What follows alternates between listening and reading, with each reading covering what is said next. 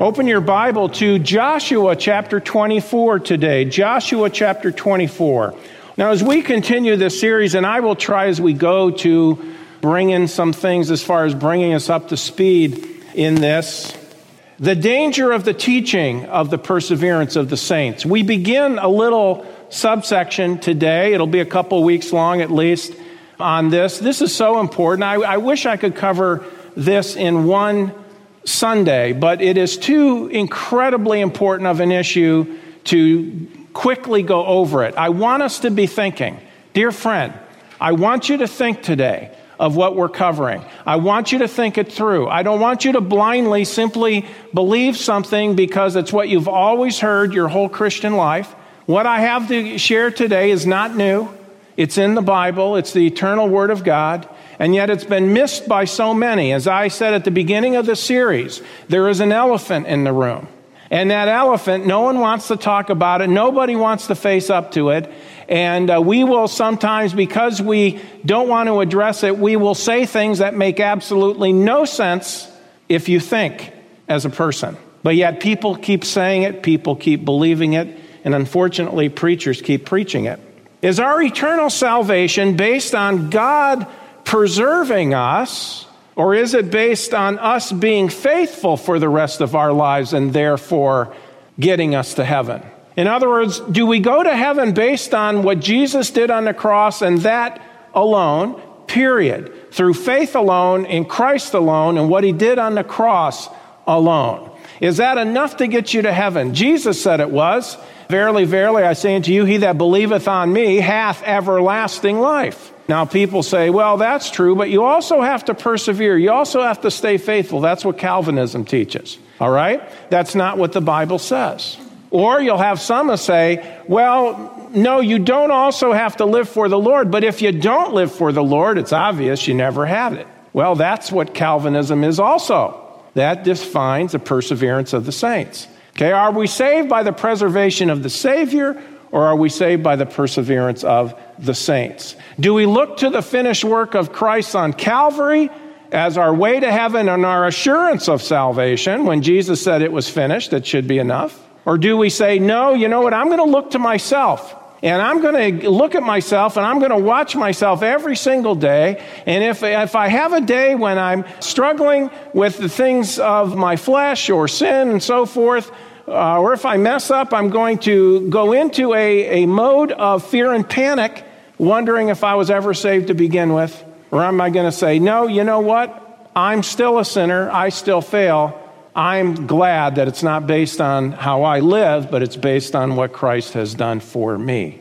This is not a small issue because it all goes back to the, whether Christ's work was sufficient to get me to heaven no matter what or whether I have to be faithful to make it. The danger of the teaching of perseverance. We've identified the problem of having a faulty view of salvation already. We've defined the false doctrine of the perseverance of the saints, that you must be faithful to the end of your life to either make it or prove that you had it, which in essence ends up being exactly the same, even though it's denied by many. Now, why would we spend so much time on this issue? I mean, after all, this series that we're doing, this is the ninth week on this. Well, why would we spend so much time? Because of the dangers it brings with it. That's why. I want you to look with me at a, a, verse that you may have up somewhere in your house, as I mentioned earlier. Joshua chapter 24, verse 15. It's one of my favorite verses in all the Bible. It's something that we as believers should be committed to absolutely. You might say, well, wait a minute, wait a minute, I don't get it. You say salvation's a free gift. It is. That's what the Bible says. Have you read Romans 5 lately? It says it. It's a free gift over and over. So do you believe God or not? Well, you say it's a free gift. Yes, that's because that's what God says, and I agree with him. You mean now you trust Christ as Savior and you're saved no matter what? Yes, no matter what. Well, how can that be? That doesn't seem fair. You're right, it's not fair. It's a matter of something the Bible calls grace. Grace is God's unmerited favor. Grace is God's undeserved mercy. We don't deserve it. We cannot merit it. We don't deserve it. Listen, there's not a person in this room that deserves going to heaven. Not a one. We are sinners. We were sinners before we believed, and once we're saved, we're sinners. Now, does God want us to live a different life once we're saved? Yes, He does. But that does not have a bearing on whether we'll go to heaven or not, because that's a gift. The wages of sin is death, yes, but the gift of God is eternal life through Jesus Christ our Lord. Friend, gifts are free. When you trust in Jesus Christ, He saves you. Now, once we're saved, should we serve the Lord as believers? Yes, we should. Joshua 24 makes it clear, verse 15. He says, And if it seem evil unto you to serve the Lord, choose you this day whom you will serve. That is an incredibly important phrase right there. Choose, choose, choose. We're not talking about cows that chew. What, was, what does that cow do? He chews. No, this is a different kind of choose. This is make a choice. Okay? Choose you this day whom you will serve, whether the gods which your fathers served that were on the other side of the flood. By the way, that's the God of the Amorites. By the way, that's a bad choice. In whose land ye dwell. But as for me and my house, we will serve the Lord. Joshua says, choose. Are you going to serve a false God or are you going to serve the one true God? You ought to serve the one true God. And he says, That's who we're going to serve. Now, you notice that's a choice to be made. He didn't say, Well, you know, if you're really a believer, you're automatically going to serve the Lord. Now, I want you to know during the message today, I don't have short term memory loss. I'm going to be repeating myself over and over again for a reason to emphasize certain truths because I want us to get it, okay? One of my great Bible teacher that I had as a professor when I was in Bible college, Dr. Mark G. Cameron, he was kind of like our resident theologian. He said this repetition is theological mucilage. Glue, repetition, repetition, repetition, repetition. Let's go and let's look at some points. Number one, the false teaching of perseverance tries to deny the fact that man has the ability to choose. This is at the foundation of this issue. And friends, if we will embrace what God says about this issue, it will take care of all the rest. The false teaching of perseverance tries to deny the fact that man has the ability to choose. This is a fundamental problem. And this idea of choice or thinking that man does not have the ability to choose the direction of his life is rooted in Calvinism, and Calvinism is a false teaching. The fact that man has the ability to choose can be seen not only in the Bible, but also in every aspect of life around us. God created us with the ability to choose, He created us that way. I'll give you an example. Now, now, you know, it's amazing to me that some people would deny that. Really, really hardcore Calvinists believe that every single thing that is done in the world is foreordained of God. Every single thing. You mean just the big? No. Every single thing. All right? The late Dr. Curtis Hutson used to tell a, a story about a, a church in this issue of do we have choice or not? Well, this one church was kind of split. There were Calvinists and there were people who didn't believe in, in Calvinism in the same church. And it was a Sunday, and you know, it's in the South. And you know, in the South, what they do when they eat, they eat fried chicken. And uh, so they were at a church picnic and afterwards, and, and the Calvinist, you know, he was very waxing spiritual about it. And there they were, and they were licking their chops, and they were looking, they were getting ready, and they prayed. And that Calvinist, before he picked up that chicken leg, he says, It was foreordained before the foundations of the world that I should eat this piece of chicken. And somebody who didn't believe in Calvinism grabbed it out of his hand and said, Not this time, it's not. And he just split the church. Split the church. Friends, can I tell you, Calvinism is splitting churches today? Big time. Take a menu for an example. You, you wonder, you question whether we have the ability to choose? Take a menu. Let's say afterwards today you decide to, uh, let's say you get brave and you decide to go to McDonald's for lunch. And so you, you go to McDonald's and, and you go in there and you walk in McDonald's, and the first thing you see, if you look up a little bit, there's a menu. Why would there be a menu? Well, that way you can choose what you want to eat that day, right? Isn't that just any restaurant you go to has a menu, pretty much most of them. You can choose. Every person makes choices in life. Whether you're a saved person or a lost person, you make choices in life. That is an important point. Listen, whether you're a lost person or a saved person, you make choices in life. We choose when we will get up in the morning. We choose when we're going to go to bed at night. We choose what clothes to buy. We choose what clothes we will wear on any given day. I did that this morning. Where we will vacation, where we're going to work, how we'll spend our time. We decide things. We make choices and then we, we are deciding what we are going to do. What is that? That is the ability to make choices. We even make moral choices. You know, some people say, well, yeah, we have the ability to choose. But when it comes to the things of God, or when it comes to the things of God, okay, well, that's when it changes. That's when God starts making the choices for you. Well, let me tell you, friend, God has given us his ideals and his truths, but he doesn't make the choices for us. Joshua made it very clear choose you this day whom you will serve. Why would he say that if it wasn't possible for man to make the choice? We even make moral choices concerning whether we will do good or evil. Let me give you an example of that. The tragedies that we have seen in the last 20 years around the globe, whether it's hurricanes or hurricane relief, whether it's tornadoes, fires, tsunamis, these natural tragedies and disasters that take place. Many, many people, the vast majority of them, by the way, who are spiritually lost in sin. Do we get that? What do they do? They make the choice to help their fellow man. They come literally from all over the world to help when there are these major disasters. And the vast majority of them are not saved people, and yet they're making a good moral choice. Now, I don't know what Calvinism does with that, because they say, well, man is totally depraved. Uh, what do you mean by that? They define that as he can't make a, a right spiritual choice for himself. Okay? That is completely false. He can. Most of these people who help in these situations are spiritually dead in sin. Here's the point. If we can make moral choices concerning good and bad before we trust Jesus Christ as our Savior, then why and how does that ability go away after we trust Jesus Christ as Savior? And where in the Bible does it say once you're saved, you don't make wrong choices anymore. Or, so I'm not guilty of mischaracterizing people who believe that, they'll say, well, you don't make a lot of wrong choices. You can make some and be saved, but you can't make a lot of them. Let me ask you something, friend. If God was in control of all this, don't you think he would have his children not make any wrong choices? Why would he say, well, you're not going to make, if you're saved, if you're one of mine, you won't make wrong choices. Well, not too many of them anyway.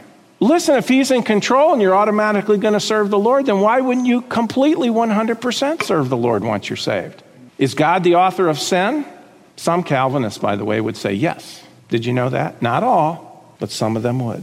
If we can make moral choices concerning good and bad before we're saved, then why and how does the ability go away after we trust Christ, resulting in our automatic faithfulness and perseverance in the faith? Automatic.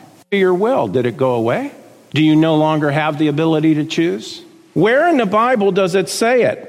And where does it say if and when it happens? Now, listen, listen. Certainly, the Lord starts working in our lives by many means once we're saved to bring us to maturity. There's no denying it, there's no question about it. He is working. Once you've trusted Christ, God is working in your life. But does He automatically override your will, or does He leave it up to you whether you are going to yield to Him and obey Him or not? This is not a small issue. This is a huge issue. Because if you believe he's going to automatically override your will, well, again, how much is he going to do that? Is he only going to do it sometimes? Wouldn't it make sense if God wants us to live holy lives and be holy as he is holy, that he would override our will 100%? Why just some? Occasionally. Now you can hear the critics. Oh, but you can't tell me. Well, number one, yes, I can tell you, because I just did, but I want you to think. We need to think. Friends, listen, listen. There's no question God wants his children to live holy lives. And I'm a pastor, and I've been here since the beginning, 1981, and I have preached this, and this is in my blood just as much as anything in Scripture. And anybody who comes to this church knows we believe in godly living for believers. But it's not automatic. You have to decide. You have to decide. Certainly, the Lord starts working in our lives by many means to bring us to maturity, but it's not automatic. Now, I want you to just stop right there and I want you to think about that long and hard. It is an honest question that is vital to the entire issue in life. Where do we lose the ability? At what point do we lose the ability to make choices and how we're going to live our lives? Could anybody please tell me when it takes place? You can't because it doesn't. We have the ability to make choices our entire lives. Not only that, but let's go back to McDonald's for a minute. If you lose your ability to make choices once you're saved, that means when you walk into McDonald's, you don't need a menu. You're programmed as to what you're going to eat that day. Anybody knows it's a happy meal. Let me give you a third thing on this. The answer is simply that the ability to choose stays with us our entire lifetime from birth to the grave. That's how God made us as human beings. The false teaching, though, of perseverance is a contradiction to this fact. Let me explain. Man has the ability to choose whether he will trust in Jesus Christ as his Savior or not. Now, most of us in this room would agree with that. You need to trust in Jesus Christ. God says we're sinners. God says we're guilty. We stand condemned before Him. God says our good works cannot save us in any way. That's why Jesus came. He came to die and pay for our sins so we do not have to. He did that. He said it was finished, paid in full. He rose from the grave three days later, and he says, If you will put your faith, your trust in him, he will give you as a free gift everlasting life. He'll never lose you, he'll never cast you out. That's what the Bible teaches. And you have a choice. Are you going to believe on the Lord Jesus Christ or not? He that believeth is not condemned. He that believeth not is condemned already because he has not believed in the name of the only begotten Son of God, John 3:18. So you have a choice. What's your choice? Well, I want to think about it. Okay, for the time being you have chosen not to believe, not to trust Christ the Savior. You are still condemned in the eyes of God. Don't die in that condition, friend. You'll be lost forever. God doesn't want that for you. Now, the Calvinists say that, did you know that the Calvinists say that man cannot choose to be saved? Did you know that? It's not your choice, is what I'm saying. The Calvinists say this No, out of the human race in time since Adam, since Adam, all the way to the end of time, God has unconditionally elected, chosen certain people out of the human race to go to heaven. And oh, we ought to thank the Lord if we're one of the elect. Well, the problem is with Calvinism, and according to the Calvinists, is you can't be sure you are one of the elect until you die in the faith. And we quoted, and I'll give you more quotes in the future on that. So you can't know you're saved. Well, that's contrary to the Bible because it says if you believe in Christ, you can know that you have eternal life.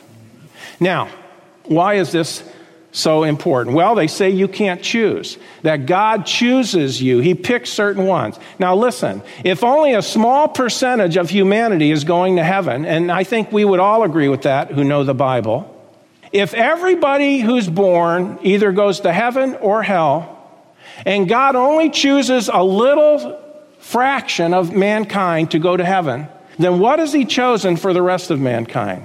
He's chosen hell for them.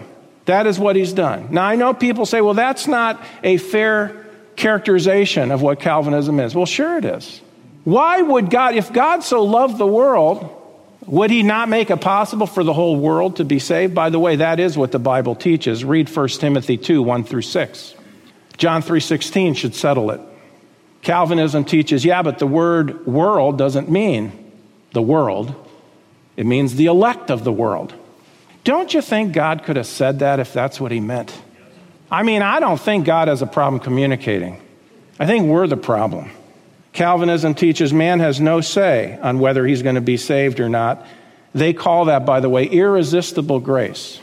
That God picks certain ones and his grace goes out and they cannot resist the call of grace, and that's why they believe. But wait a minute, it, it goes further than that. They say you can't even believe until you're regenerated. That means God gives you new life. God makes it possible for you. He gives you life to where you can make the choice to put your faith in Christ. I really didn't plan on going over all this, but it, you need to see how the dots connect. Friend, listen, that is so contrary to the Bible. The Bible says, believe on the Lord Jesus Christ and you'll be saved. It doesn't say get saved and and then believe. It's so wrong. They say you have to be regenerated or born again before you can believe, but the Bible says that you believe and then you are born again. John chapter 3. Why don't you turn there with me? And as you're turning there, let me say this God loves you, friend. I don't care what you've done, it doesn't matter what you've done in your past. God loves you, and He wants to save you, and He wants you to be His child. But you stand condemned because you're a sinner, just like we all are. And yet Jesus went to the cross for you. You don't have to wonder whether you're one of the elect or not. All you need to do is put your faith in Jesus Christ the Savior. Anybody can be a child of God if they will trust in Jesus Christ as their Savior. That's the message of the Bible. You notice in John 3 3, Jesus answered and said unto him, Nicodemus, Verily, verily, I say unto thee, except a man be born again, he cannot see the kingdom of God. Now the conversation continues. Now you notice you have to be born again before you can see the kingdom. Well, how do you get that new birth? We'll jump down to verse 16. Jesus is still speaking. For God so loved the world that he gave his only begotten Son, that whosoever, do you see the word whosoever? That's an interesting word in the Greek. It means whosoever. That whosoever believeth in him should not perish, but have everlasting life. If you believe in him, you should not perish, but you have everlasting life. Wait a minute, everlasting life. Life, you know what that is? That's eternal life, in contrast to being dead. So, the way you get life, the way you get regenerated, the way you get born again is by believing or trusting in Jesus Christ the Savior. God doesn't just select new life and then you believe. No, you believe to get the life. That's the biblical order. Let me show you another one Acts chapter 16. In verse 30, you know the story. Paul and Silas are in jail. Here's the story of the Philippian jailer. They're in bonds, and an earthquake comes, and and their chains fall off and the doors open. And it's a crisis situation for this Philippian jailer because, according to Roman law, if a soldier, if a guard let his captives free, it was death for him. So he's concerned with the capital C. But he's been listening because they've been singing and they've been encouraging one another in the Word of God. And he comes to them, and in Acts 16:30, he says, he brought them out and said, Sirs, what must I do to be saved? Would we agree that he wasn't saved yet? He wasn't saved yet. He didn't say, you know what, I'm regenerated. Now what? And then they say, believe. No, he says, What must I do to be saved? He wasn't saved yet. And what did they say? And they said, Well, just pray that you're one of the elect, and maybe if God chose you, you'll make it. No, they said, Believe on the Lord Jesus Christ, and thou shalt be saved. Believe, and you'll be saved. See, you're not saved and then you believe. You believe and then you're saved. That's what the Bible teaches. Let's move on. The false teaching of the perseverance cannot be true, for we as Christians are specifically commanded in the Word of God. Now, listen carefully. We as Christians are commanded to do many things. We are told that we are to yield, we are to present, we are to forsake, we are to deny, we are to commit, we are to reject, we are to flee, we are to put off, we are to put on, etc., etc., as well as we are told we should persevere. Not to be saved, not to make it, but to successfully live a Christian life. Ah, there's the difference. Let's look at some examples. Turn, you're in Acts, turn over to your right to the next book, Romans chapter 1. Very, very important. Now, I want you to be thinking about this as we go through. What we are covering is incredibly important to this issue. And let me say this if this is overwhelming to anybody or confusing to anybody, here's the point today. You have the ability to make choices. God created you that way, and you need to make the right choices, period. But you know, somewhere between the beginning of this and what I just said, people get lost along the way. And I'm not talking about you, I'm talking about people who are dealing with theology today and people all over the place who are confused about the issue of do you still have choice once you are a Christian? Well, the answer, of course, is yes. Now, Paul is writing to believers in Romans chapter 1 You might say, How do you know that? Well, it says in verse 7 To all that be in Rome, beloved of God, called to be saints. Now, the word to be, we know that's italicized in the original. Here on the screen, it's bracketed because, well, it should be bracketed. Anyways, it's not in the originals. It was added for clarification from the uh, KJV translators. But to be is not there. Literally, it's to all that be in Rome, beloved of God, called saints. Grace to you and peace from God our Father and the Lord Jesus Christ. Notice that God, through Paul, calls them saints. Saints is a term for those who have put their faith in Jesus Christ the Savior. They're saved people. He's writing to saved people.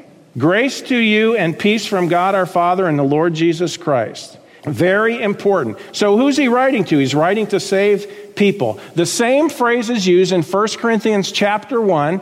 Paul writing to the Corinthian saints. I want you to see it. It says in 1 Corinthians 1 verse 2, unto the church of God, which is at Corinth, he's writing to save people, to them that are sanctified in Christ Jesus, called to be or called saints, with all that in every place call upon the name of Jesus Christ our Lord, both theirs and cases, both in Romans and Corinthians and many other places, by the way. Paul is writing to believers. He is dealing with those people who have been born again, because if you're a believer, you've been born again. They are saints, they're sanctified ones, they're called out of the world. They have been set apart by God and for God's purpose. They have been forgiven. They have been justified through the blood of Jesus Christ. They have been sanctified, as we just read. And not only that, Romans 8 tells us they've even already, in God's eyes, been glorified. What does Paul say to these people? Well, let's go back to Romans. Romans chapter 6. Christians, please, dear friend, please follow carefully. This is so important. Once you see it, it'll clear up so much about the Christian life, even about your own Christian life. Choice is still there. Romans chapter 6, Paul says to these believers, verse 12, let not sin, therefore, reign in your mortal bodies that you should obey it in the lust thereof. Neither yield ye your members as instruments of unrighteousness unto sin, but yield yourselves unto God as those that are alive from the dead, and your members, your body parts, as instruments of righteousness unto God. Paul exhorts the Roman believers not to let sin rule. That's what the word reign means. Rule in your body. This would be exactly the same concept as a king ruling over the subjects in a kingdom. That's what the word reign means here. The doctrine of perseverance, however, says that this will not happen to you for any length of time if you are truly saved. Now, I got a question for you. Why would Paul say, don't let it happen if it wasn't possible for it to happen? And reigning brings with it the whole idea of something that is ongoing. Because you don't reign for one second. Reigning has to do with a period of time. And of course, the time is not given here. But the point is this Paul says to these people who are born again, who are saints, listen, you're still a sinner. You still have the capacity to sin. However, don't let sin reign in your life. Now, why would Paul tell them what not to do and what to do if it was something that they would automatically respond to in the proper way once they were saved? Why would he tell them to do it? Yet that's what you have today. Well, if you're really saved, you're going to live this way. If you're really saved, you're going to live that way. If you're really saved, you won't do that. If you're really saved, you'll do this. Well, then why is he telling them what not to do and what to do if they can't do those things? The truth of it is they can. They shouldn't do wrong, but they can. That's why he says, don't let sin reign in your body. He's talking to Christians. Well, if it was automatic that it wouldn't happen, then why is he telling them don't let it happen? How many of you get this? Do you get it? I hope you get it. Listen, if perseverance of the saints is true, in other words, if you're saved, you're going to live a faithful life automatically. If perseverance of the saints is true, don't you think the Bible could be a whole lot thinner? You'd only need a couple pages. Explain the gospel. Okay, I trusted Christ. I am a godly Christian. Okay, I live my life for Christ. What about sin? No, no, no. I don't hardly ever do that because I'm righteous. Hardly ever do that. That's such a contradiction. If you're righteous, you're not going to do it at all, anything wrong. The truth of it is, yeah, we have a positional righteousness in Christ, but folks, we're still sinners. See, the scripture admonishes us. Uh, by the way, you're in Romans. Look at chapter 6 again. Romans 6, look at verse 16. It says, now he's writing to Christians now, remember, about their life now that they're saved. Romans 1 through 5 has to do with how to be saved. Chapter 6 is a turning point in Romans. Verse 16 Know ye not that to whom ye yield yourselves servants to obey, his servants ye are to whom ye obey? Look at this.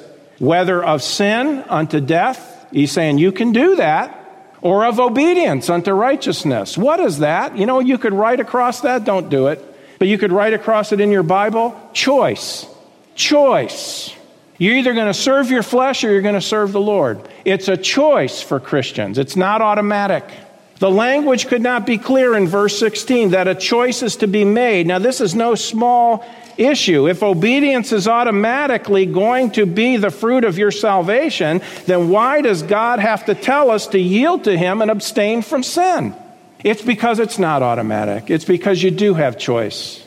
Now, let me get practical on this if I haven't already been. You know, we get caught up in this false stuff. Well, I don't, but some people do. And I don't mean that in a proud way. But see, you got to understand this truth. Here's where we go with this. Well, you know what? So and said, said they said they trusted Christ, and you know they were uh, they were pretty excited about it at the beginning. But you know what? I haven't seen them in church in two months. You know what? I don't think they're saved. Wait a minute. Don't they have a choice whether they're going to come to church or not? Do they? Yes. Does that prove or not prove that they're saved? Let me answer that for you. The writer to the Hebrews, who was writing to save Jews who were under persecution, he said to those saved Jews, Do not forsake the assembling of yourselves together, as is the manner of some. Why would he tell them that if it wasn't possible for them as believers to forsake the assembling? Do we see it? You could take this in every situation you can imagine, and it's the exact same thing and it's the exact same answer. You have a choice. However, we as believers ought to be making the right choices. But the possibility or the capacity to choose is in fact there. Romans chapter 6, we see that in verse 16. Go to chapter 12 of Romans. The Apostle Paul, after expounding on the glorious truths of the gospel and God's plan of salvation and how it all works for mankind in Romans chapter 1, through Romans chapter 11, urges the Roman believers in Romans chapter 12, verse 1. He says this I beseech you, therefore, brethren, by the mercies of God, that you present your bodies a living sacrifice, holy, acceptable unto God, which is your reasonable service. And be not conformed to this world, but be transformed by the renewing of your mind, that you may prove what is that good and acceptable and perfect will of God. Well, Pastor, don't you believe those two verses? Amen. I love those verses. I preach them all the time. But you see, folks, he's writing this to believers, and if it was automatic that they would present their bodies a living sacrifice, holy unto God, be not conformed to this world, if that was automatic, if they were saved, then why would he have to tell them to do it? He's telling them to do it because it's not automatic and they need to be challenged as believers to make the right choices. By the way, nowhere in this chapter, Romans 12, does Paul say that if they didn't do this, they would go to hell, nor does he say that if they didn't do it, they should doubt whether they're saved or not. He recognized them as saints in chapter 1. They're brethren. And then he tells them not to be conformed to this world. Again, why tell them to not conform to the world if they automatically will not conform to the world if they're believers? You know, we have caused so much heartache and so so undermining of the salvation of other people by, by teaching on this in a false way.